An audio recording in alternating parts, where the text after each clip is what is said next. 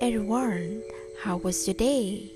Whatever it were, close your eyes, take a deep breath, smile, and remember tomorrow we will have patience. There is absolutely no need to rush anything. The universe is aligning all of our dreams and goals with perfect timing. We have already done the very difficult inner work that has brought our girls closer to us than ever before. We are literally inch away from a line, taking upgrade. Good night.